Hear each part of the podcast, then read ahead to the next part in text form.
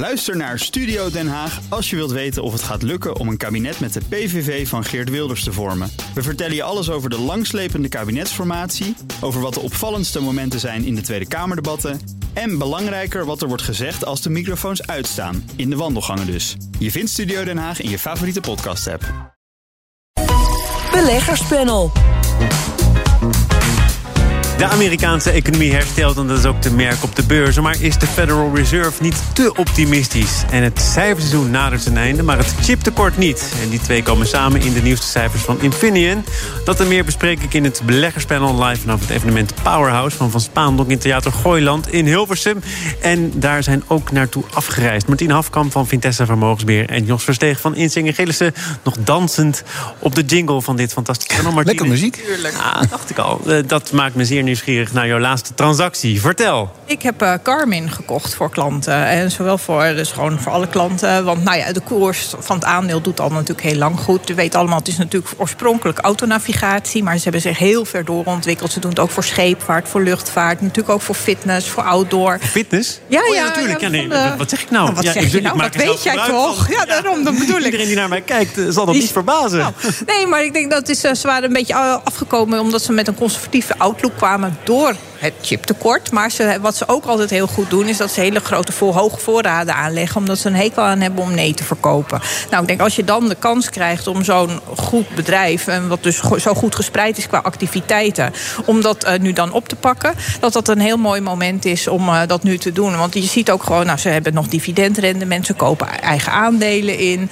En je ziet dat ze heel goed ook door de coronacrisis heen gekomen zijn. Want toen deden luchtvaart en scheepvaart het natuurlijk wat minder. Maar toen hadden ze weer heel veel uh, profijt van alle outdoor en uh, alle zeg maar, fitness maar je, je, kunt wel een voorraad willen aanleggen, maar als iedereen op zoek is naar hetzelfde, dan is dat nog niet eenvoudig. Nee, is nee, Garmin nee. daar dan in geslaagd? Nou ja, deels. Maar daarom hebben ze ook een conservatieve outlook. Dat ze zeggen van, nou ja, we, we zijn nu eventjes voorzichtig. Maar als je gewoon kijkt wat voor marges ze halen. Bedoel, je kan het eigenlijk een beetje vergelijken. Het is een soort Apple in het klein, want ze hebben ook een eigen ecosysteem. Als jij eenmaal daarin zit, dan koop je iedere keer weer, weer nieuwe spullen van Garmin. Dus dan denk ik, nou ja, dan is nu dan door die conservatieve outlook en dus die koersdaling, dat denk ik dat is een tijdelijk fenomeen. Dan, dan kan ik eindelijk eens zo'n bedrijf, wat ik al best wel lang volg, tegen wat uh, toeslaan. Ja, zo'n beetje wel. Dus vandaar dat hij er sinds deze week in de portefeuille zit. Snap je, Martine?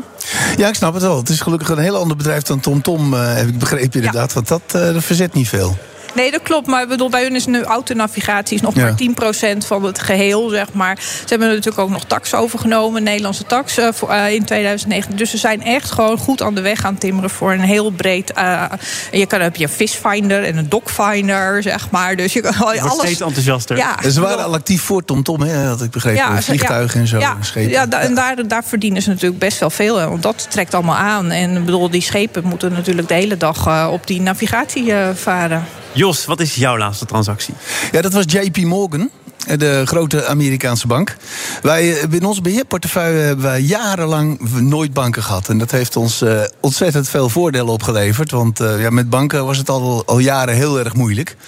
Maar ja, de laatste tijd zien we dat toch wel de omgeving voor de banken eh, behoorlijk verbetert. Ik moet zeggen, we zijn wel wat laat wat dat betreft. Hè. Dat had eerder gekund. Maar ja, om toch een beetje rente-exposure te hebben, hebben we gekozen voor een van de beste banken van de wereld, JP Morgan. En het belangrijke bij JP Morgan is die enorme schaal die ze hebben. Niet alleen bij de zakelijke activiteiten, maar ook bij de consumenten. Dus dit is een bank die wel behoorlijk eh, in staat is om in ieder geval eh, in een toch moeilijke omgeving te profiteren. Ja, je moet hem niet kwalijk nemen hoor. Ik kijk toch even naar Martine. Want die banken die hebben wij ook vaker besproken. Volgens mij maakt niet uit welke bank het is. Er gaat gewoon bij jou een rood kruis overheen. En Ja, nooit nou, meer een bank. in- in- nou ja, nooit meer een bank. Ik zeg nooit, nooit ergens tegen. Eh, maar ik zit sowieso, ik ben eigenlijk zit op dezelfde fiets als Jos, zeg maar. Eh, wij zitten ook al een hele tijd niet in banken. En dan vooral, ik bedoel, eh, nou ja, dit jaar heb je dat dan een beetje gemist, die rit. Daar kunnen we allemaal eerlijk over zijn. Ik bedoel, als je het nou hebt, of wat er aan de AX staat, of in Europa. Maar ja, de Verenigde Staten zijn ze toch allemaal net wat verder. En er wordt natuurlijk en harder ingegrepen als het slecht gaat. Maar bedoel, de boost komt er ook sneller als het goed gaat. En ja, ik zit er nog niet in. Ik zit dan meer in de fintech van deze wereld. Ik Ah, denk, ja. nou ja. Maar JP Morgan is niet categorisch uitgesloten, begrijp ik. Dat is bij mij nooit iets sowieso niet. categorisch Ah, nee, Je was heel uitgesloten. stellig over banken. Ja, ja nee, maar dat ben ik in het algemeen ook nog wel. Maar het is omdat dat, dat is gewoon afhankelijk van het renteklimaat, zeg maar. En als je dan daar niet ziet dat het vandaan moet komen, dan doe je dat niet. Daarover gesproken, het herstel van de Amerikaanse economie en wat je daarin terugziet op de beurzen. de Fed is optimistisch, misschien te optimistisch. Hoewel renteverhoging zit er ook nog niet direct aan te komen. Jos, hoe kijk jij naar het sentiment in Amerika? Ja, ik denk dat het sentiment kan natuurlijk uh, niet beter. Hè, met uh, all-time highs om de dag zo'n beetje. Maar de Amerikaanse centrale bank zit nu wel op een heel moeilijk moment in de economie. Van, uh, je, je, ziet dat het toch begint af te zwakken. De groei is duidelijk afgezwakt. Hè. Als je kijkt naar het BBP in het derde kwartaal is nog maar 2% En het tweede kwartaal uit mijn hoofd 6, 7 procent. De laatste banencijfers waren daarentegen weer heel goed. Precies. En als je dat oh. doortrekt, dan kom je ergens zo ongeveer rond de zomer... is een beetje volledige werkgelegenheid. En dat is het moment wat het vet gezegd heeft... van nou, we willen A, de inflatie wat hoger zien dan die 2% Nou, dat is behoorlijk goed gelukt. En, maar ook de volledige werkgelegenheid. En als dat van de zomer is, ja, dan kan het moment van die rentestijging wel komen. Als je kijkt naar de tweejaarsrente, dan zie je dat het ook flink is uh, opgelopen. Dus ja, ik denk niet dat ze te positief zijn. Maar ja, eerder zie je dat de markt wel wat voorzichtiger is. Die denken van, van ja, de vet gaat waarschijnlijk te snel verhogen. En nou, dan twee keer eh, voor het einde van 2022, daar houden financiële markten toch rekening mee? Dat de ja, rente al ja. wordt verhoogd door de Fed. Maar als je kijkt naar, en dat is wel het unieke ervan, als je kijkt naar de lange rente, nou die, die, blijft onder de 1,6 procent. Dat verbaast me ook niet echt helemaal hoor. Want ja, in Europa en in Japan, daar zitten we allemaal nog rond nul. Dus uh, ja, Amerika is de enige markt waar je met uh, vastrentende waarde wat kan halen. Martine, voortdurende all-time highs. Uh, nou, daar hebben we ook op deze zender regelmatig aandacht voor. En tegelijkertijd lijkt de, de grootste vaart uit de economische groei wel wat af te nemen. Ja. Zijn het dan toch twee gescheiden werelden? Wat er in de reële economie gebeurt en wat er op de beurs gebeurt? Nou, niet echt. Want op zich de beurskoersen worden wel ondersteund door natuurlijk hele goede bedrijfswinsten. Als je ook weer naar dit cijferseizoen kijkt. Ik bedoel, het merendeel van de bedrijven verrast positief. Ook al waren de verwachtingen wel een beetje naar beneden bijgesteld ten opzichte van eerdere kwartalen. Maar je ziet gewoon wel dat er heel veel groei is in het merendeel van, gewoon van bedrijfsleven. En dat ook heel veel bedrijven waarschuwen allemaal wel voor hogere grondstofkosten of chiptekort en noem het allemaal maar op. Maar je ziet ook gewoon dat er nog wel, uh, nou ja, dat, dat ze ook zeggen van we kunnen wel heel vaak dingen doorberekenen. Prijzen, hogere prijzen doorberekenen. En dus ja, in die zin wordt het nog steeds ondersteund. En zijn beurs eigenlijk niet duurder geworden. Maar door die hoge koers, uh, voor de, door die hoge bedrijfswinsten, wordt de beurs eigenlijk nog ja, relatief maar Ik, ik haalde net uh, die laatste arbeidsmarktcijfers aan. En die zagen er goed uit. Ondertussen moet er ook weer een juridische procedure over een vaccinatieplicht voor bedrijven met meer dan 100 werknemers. Dat kan de bond natuurlijk behoorlijk op zijn kop zetten. Ja, want je zag natuurlijk ook door bij die arbeidscijfer, bij de, dat in de Verenigde Staten is eigenlijk precies het tegenovergestelde aan de gang wat in Europa aan, aan, aan het gebeuren is. Wij zitten natuurlijk weer met stijgende COVID-besmettingen. En in de Verenigde Staten loopt dat weer net naar beneden. Waardoor er juist weer meer banen ontstaan. Maar ja, als daar weer een nieuwe golf komt, dan zie je ook weer een ander beeld op de arbeidsmarkt.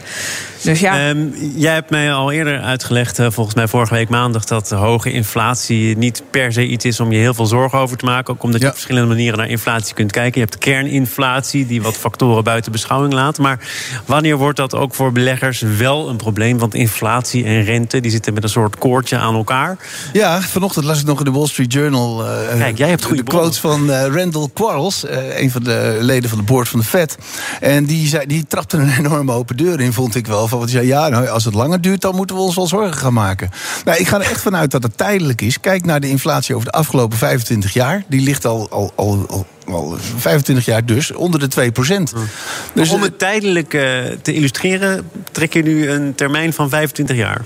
Ja, omdat dat, omdat dat namelijk een lange termijn trend is. Dat oh, die inflatie gedrukt wordt door uh, de technologie, die het mogelijk maakt om alles ergens weer goedkoper te krijgen. Door internationalisering, je kunt het ergens goedkoper laten uh, produceren. En door vergrijzing, waardoor de groei eigenlijk veel minder wordt.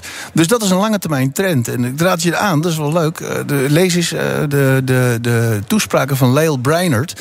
Dat is mogelijk de nieuwe voorzitter van de FED. Als Powell weggaat, dan zal Lael Breinert eh, het over gaan nemen. is de enige democraat binnen de FED.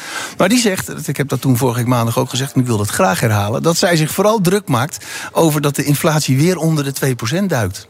Ja, Martine, zit jij ook wat dat betreft op dezelfde fiets als Jos? Ja, ja, eh, want het is uh, gewoon, uh, als je ook kijkt hè, naar nu, nu, de vervoersprijzen, die zijn in een maand tijd, dan de Baltic Dry Index, dus voor het bulkvervoer over zee, die is met 50% gedaald. En we, dus dat is wel weer een goed teken. Dan, dan kan het zomaar zijn het is, dat de peak inflation, zoals het zo mooi heet, dat die achter de rug is. Ja, ik vind dat wel grappig, al, al die begrippen van inflatie, want dan heb je eerst de gewone inflatie. Nee, dan halen we er maar wat uit, want dan is het te hoog, dus dan halen we de voedsel en de energieprijs eruit. En dan komen we op een ander. Ja, precies. En dat is natuurlijk een beetje. Uh, komt een, dat komt dan weer uit de jaren zeventig. Toen er natuurlijk de inflatie gierend uit de hand liep. En toen hebben we bedacht van dan halen we dus zeg maar al dat soort relatief incidentele factoren halen we eruit. Maar ik denk wel, je moet wel naar alles kijken. Maar je ziet wel dat er ook wel weer trends zijn die natuurlijk wel zorgen voor dat de inflatie wat minder lang hoog hoeft te blijven dan waar sommige mensen nu vanuit gaan. Als je nu belegger bent en je bent wel bezorgd over die inflatie, waar moet je dan op letten? Stel je zit in een bedrijf met een relatief eh, hoge schuldenlast of eh, de marge staat onder druk en je krijgt nog te maken met die inflatie en misschien wel daaraan gekoppeld renteverhoging. Nou, daar zou ik niet in zitten. Daar, daar, oh, daar zit je sowieso nee, niet in. Nee, ik denk dat is natuurlijk iets van alle tijden. Dat je moet zorgen dat je niet in bedrijven zit die overladen zijn met schulden. Juist omdat je bedoel, beleggen is natuurlijk al. Ja, tuurlijk. Maar die hoef je niet in, per se in portefeuille te hebben, natuurlijk. Als ik dan zeg over Carmin, wat ik dan net gekocht heb, dat is een bedrijf dus ook zo goed als schuldenvrij. Zo, met nieuwe aankopen dat je er heel erg verguld over bent. Nou ja, je moet ook zorgen. Nou, je moet vooral zorgen dat je goed je huiswerk doet van tevoren. En dat je niet als een, uh, zeg maar, een kip zonder kop achter iedereen aanrent. En juist in tijden als je, verwacht, als je zelf verwacht dat de rente wat gaat stijgen, nou, dan krijgen dat soort bedrijven natuurlijk alleen maar meer last met hun schulden. Ja, twee dingen. Inderdaad, die balans is heel erg belangrijk. Ook een goede cashpositie. Ik hoor nu van bedrijven die heel veel moeten inkopen, maar, uh, maar aan, de aan de buitenkant niks verkopen. Nou, dat is een enorme cash drain. Maar het tweede waar wij heel sterk op letten, is een bedrijf als een bedrijf prijskracht heeft. Dat zie je vaak sterke merken. Apple, Estée Lauder, uh, Nvidia. Dat soort bedrijven die makkelijk hun prijzen kunnen verhogen, omdat iedereen het graag wil hebben. Ja, daar moet je in zitten.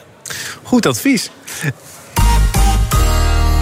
BNR Nieuwsradio. Zaken doen. Thomas van Zeil. Het beleggerspanel is aan het woord in BNR Zaken doen. Live vanaf het evenement Powerhouse van Van Spaandok in Theater Gooiland in Hilversum. En de leden van dat panel zijn Jos Versteeg van Insinger Gillis... en Martine Afkamp van Vintessa Vermogensbeheer. Met nog het staartje van het uh, cijferseizoen. Dat komt een beetje zo uh, richting het einde. Maar Infineon moet nog komen, Jos, begrijp ik. En dat is iets waar jij met bijzondere aandacht naar kijkt. Waarom? Ja, ik wil dan vooral uh, luisteren naar de conference call... waarin ze dus uitleggen hoe het in de semiconductorindustrie is... en vooral dan bij de semiconductoren voor de auto-industrie. Je ziet het bij, van Apple hoorde ik dat en van Qualcomm... dat die zeggen van nou, de, de duurste, snelste chips... daar gaat het eigenlijk best wel goed mee. Daar verwachten we dat tegen het eind van het jaar wel een oplossing komt. Dat vraag en aanbod weer dichter bij elkaar komen. Maar bij de auto-industrie, ja, daar is het echt een chaos nog. Uh, hele hele ingewikkelde aanvoerlijnen, veel partijen. Um... Daarvan heeft Infineon al gezegd, als belangrijke toeleverancier van die auto-industrie, dat moet anders. Hè? Dat just-in-time supply chain management, uh, die gedachte die erachter zit, ja. dat is niet meer houdbaar. Nee, dat moet, dat moet echt anders. En uh, Infineon heeft, heeft ook wel fabrieken in Europa. Sommige bedrijven die halen alles in Azië bij TSMC. Maar Infineon heeft eigen fabrieken. Ze hebben inderdaad wel gezegd al bij hun conference call, of nee, hun analyst day, dat was in oktober, begin oktober geloof ik. Uh, wat ongeveer de groei zal zijn in het vierde kwartaal. Ik dacht 28 procent. Dus die cijfers die worden heel goed. Maar je ziet ook de winstgevendheid van Infineon sterk verbeteren. En ja, dus dat vind ik interessant. Voor hoe het precies met die semiconductorlogistiek is. Maar Infineon vind ik ook een fantastisch bedrijf. Omdat zij heel erg gericht zijn op elektrische auto's. De auto-industrie is bijna de helft van hun omzet. En als die auto's elektrisch worden, ja, dan moeten zij daarvoor de powerchips leveren. En, uh, ja, maar Martine, Jos is zo ongeveer de ongekroonde chipkoning van Nederland. Dus ons past bescheidenheid. Maar hoe hoe kijk jij hier naar? Ben je ook benieuwd naar wat er uh, uit die cijfers van Infineon blijkt en de toelichting daarop? Ja, ja nou is de, wat Jos ook zegt, dat is heel veel al eigenlijk tijdens de analistendag in uh, begin uh, oktober is al heel veel naar buiten gekomen over verwachten voor de omzet, voor de marge. ze doen natuurlijk niet alleen autochips, ze doen ook nog datacenters. Nou, dat is ook een groeiende business. Dus in die zin, ja, bedoel, maar het is natuurlijk chips zijn hot, zeg maar. Hè. Dus en als je ook ziet wat de koers al heeft gedaan. Bedoel, dat, maar dat is niet, daar is Infineon niet alleen in. Dat doen ze allemaal. Ja, de chip, ik spreek inmiddels lang genoeg met Jos om te weten dat de chip niet bestaat. Je hebt grote, je hebt kleine. Ja, en hele kleine. weet ik al, en hele kleine. Maar nou, niet overal zijn de tekorten even groot. Nee, nee, klopt. Maar wat je ook ziet natuurlijk helemaal in die auto-industrie... dat dan de chips die uh, beschikbaar zijn... dat die in de duurdere modellen worden gezet. Dat zag je bij BMW. Eh, dus maar als je dan zeg maar, onder de linie daar verder kijkt... al die kleine, zeg maar, voor de meer gangbare auto's zijn de tekorten wel groot. En uh, ja, er kan ook heel veel daardoor niet zo heel snel geschakeld worden. Omdat je steeds meer chips nodig hebt in die auto's. Helemaal als je naar die elektrische auto's gaat. En ja, vorig jaar is natuurlijk alles in één keer super tot stilstand gekomen. En zijn er allemaal orders ook gecanceld. En dan krijg je nu opeens dan krijg je een extra probleem. Maar niet, niet alvast een bruggetje naar het uh, laatste onderwerp, namelijk Elon Musk. Maar zijn er niet ook fabrikanten die hun eigen software kunnen schrijven. En dus op die manier tekort te kunnen omzeilen. Hoe bedoel je? Nou, voor een belangrijk deel. Dus je, je organiseert het op zo'n manier. Nu wordt het voor mij veel te technisch. Maar dat je uh, wel die auto kunt bouwen zonder dat je bepaalde chips nodig hebt. Nou, die hebt het al over vooruitlopen. Tesla was daar heel goed in. Hè? Dat, is, die, dus dat kan wel. Dus Die hadden wel problemen. Maar die hebben ook veel, veel simpeler aanvoerlijnen. Een, een elektrische auto bouwen is echt veel en vele malen eenvoudiger dan een, een, een brandstofauto. Ik geloof dat het een kwart van het aantal onderdelen heeft. En je ziet dat dat soort dan, als je dan voor, voor één auto dat helemaal vanuit één groot bedrijf dat regelt, dan heb je vaak wel voorsprong en heb je betere contracten. Nou, ze hebben natuurlijk ook wat zij, wat Tesla doet, is dat ze dan bepaalde opties eruit halen uit de software, waardoor je bepaalde chips niet nodig hebt. En dat zie je ook wel bij sommige andere auto's, bij de Duitse autofabrikanten, dat je dan later nog additionele weer functionaliteiten erbij, erbij, krijgt. Maar ik bedoel, ja, bedoel, er, is, er zijn oplossingen, maar dat zijn natuurlijk maar deeloplossingen. Ja. Uh, dan maar Tesla, hè?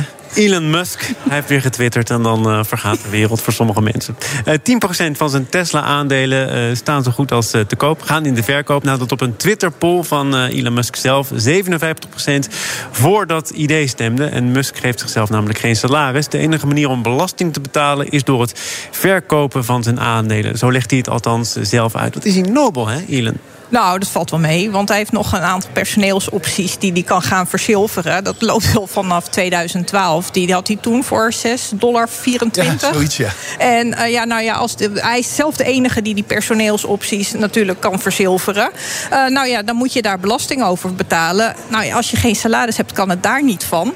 Dus dan moet je dat op een andere manier regelen. En dan is het handig als je dus een deel van je aandelen verkoopt... om je inkomstenbelasting te gaan Maar volgens mij lopen de meningen uiteen over deze laatste actie van Elon Musk. Uh, wij hebben elkaar gisteren daar kort over gesproken. Bij de Telegraaf noemde hij het uh, minachting van, uh, van Musk. Deze nieuwe strategie, of misschien is strategie wel een veel te chic woord... voor wat er nu weer speelt. Jij bent er niet echt enthousiast over. Ja, ik, ik, ik, om dat dan via Twitter te doen, het geeft een hoop onzekerheid. Wie had dat nou gedacht? De, de luisteraars, ja, hij deed het dan wel in het weekend. Maar het heeft natuurlijk wel uh, koers. Het is koersgevoelig, hè, wat de uitslag is. En je zag dat toen hij besloot om het, uh, om het dus inderdaad die, die verkoop door te gaan zetten. Of tenminste zei dat hij het zou gaan doen. Had het invloed op de koers. Dus om dat nou via Twitter te doen, ben ik niet zo blij mee. Ik zie liever gewoon een normaal persbericht. Um, aan de andere kant ja, zie je dat het natuurlijk heel oneerlijk is. Uh, die, die, die, hoe biljonairs die geen belasting betalen ik weet dat Warren Buffett er zelfs ook wel eens over geklaagd heeft... dat hij minder belasting betaalde dan zijn secretaresse. Ja, dat is een absurde situatie. Aan de andere kant... Maar waar komt het? Is, is het nou inderdaad een soort uh, nobele inborst van Elon Musk... dat hij zegt, nou, ik wil dan wel mijn belasting gaan betalen? Nee, totaal het niet. wat anders? Want ja, ja, Tine 15... geeft net al aan hoe het Precies, ook kan worden uitgelegd. Hij had die 15 miljard nodig om zijn belasting te betalen... over die aandelenopties. Dus ja, hij maakt gewoon gebruik van de situatie. Het is een goede reclameman, een goede reclamestunt. Maar het is niet nobel. Nee, maar ik zie eigenlijk het verschil niet. Qua koersreactie had het natuurlijk niet uitgemaakt of het een persbericht was geweest of dat hij het in het weekend op Twitter gooit. Ja. Uh, want als je uiteindelijk kijkt, ja, bedoel, als het in een persbericht was geweest, had hij ook al dezelfde koersreactie teweeggebracht. En nu hadden we eigenlijk een heel weekend, hadden de beleggers een beetje de tijd om erover na te denken. En als je ziet hoeveel lager Tesla de dag uitging gisteren, ja, viel dat ook wel heel erg mee. Was maar... maar is, is uh, Musk niet onder een soort uh, Twitter-curatele gesteld? Ja, dat dacht ik ook. Dus, maar dat is weer een beetje weg, volgens mij. Nee, nee, nee, maar dan, dan toch nog even quasi serieus. Want het beïnvloedt de koers. Je kunt zeggen het is koersmanipulatie. Uh, moet er nog iemand naar kijken, naar dit soort tweets? Heeft een toezichthouder iets over te zeggen? Ja, nou, de SEC uh, die zal er waarschijnlijk ook zeker naar kijken. Want hij zou eigenlijk een Twitter-nanny gehad moeten hebben. Hè, die als een tweet, als het eh, controleert. Ja, ik dacht Maar- dat dat tijdelijk was toen. Dat, Ja, dat dat zou kunnen. Oh, hij was weer even alleen thuis, begrijp Ik ik. denk dat zijn ego daarvoor iets te groot is. eh. Wanneer wordt eh, zo iemand, eh, in plaats van alleen maar een geweldige visionair... en iemand die het goed op de rit heeft, een bedrijfsrisico? Want daarvan zou dit dan weer een illustratie kunnen zijn. Ja, ik zie het. Ik vind toch nog wel zijn ideeën en, en, en de, de power die hij heeft. eh, ik denk dat dat nog wel goed is voor Tesla. Maar ja, op termijn zal, als die enorme groei eruit is, zal er toch een andere CEO moeten komen die wat meer stabiliteit brengt, eh, denk ik.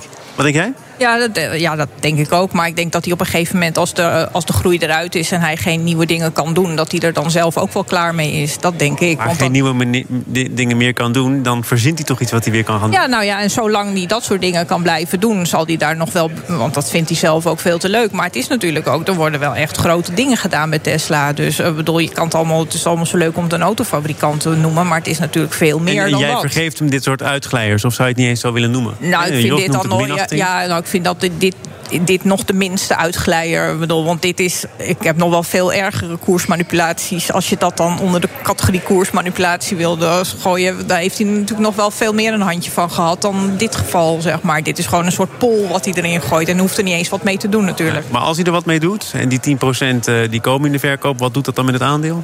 Ik denk dat het weinig is hoor. Eh, De liquiditeit van Tesla is enorm groot. 25 miljard per dag. Dus dat is al meer dan die 20 miljard eh, die hij gaat verkopen. Dat zal hij vast wel met enig beleid doen, eh, denk ik. Dus dat, die, dat zal wel meevallen. Ik merk dat we er te lang over gesproken hebben. Eh, Het doet er eigenlijk niet toe. Nou ja, nee, maar het is wel leuk. Het zijn wel de dingen die de markt ook weer leuk houden in, zeg maar, in, in algemene zin. Dat je gewoon, het zijn de eye-catchers. Dus Ja, precies. Geldt ook voor dit panel. Hoor. Ja. Maar jullie zijn natuurlijk de voornaamste eyecatchers. Martine Hafkamp van Vintessa Vermogensbeheer... en Jos Versteeg van Insinger Gillissen. Dank voor jullie komst. Zometeen dan eh, is mijn zakenpartner te gast... en hoor je hoe het toch komt dat er heel veel mensen beginnen met ondernemen... aan de wieg staan van een start-up. Maar het groeien zelf, dat komt er vaak niet van. Meer daarover zometeen in Ook Hugo Reitsma vind je in de BNR-app. Superhandig die BNR-app. Je kunt alle programma's live luisteren, breaking nieuwsmeldingen. Je blijft op de hoogte van het laatste zakelijke nieuws. En je vindt er alle BNR-podcasts, waaronder natuurlijk de belangrijkste, Boeken zijn in de wijk. Download nu de gratis BNR-app en blijf scherp.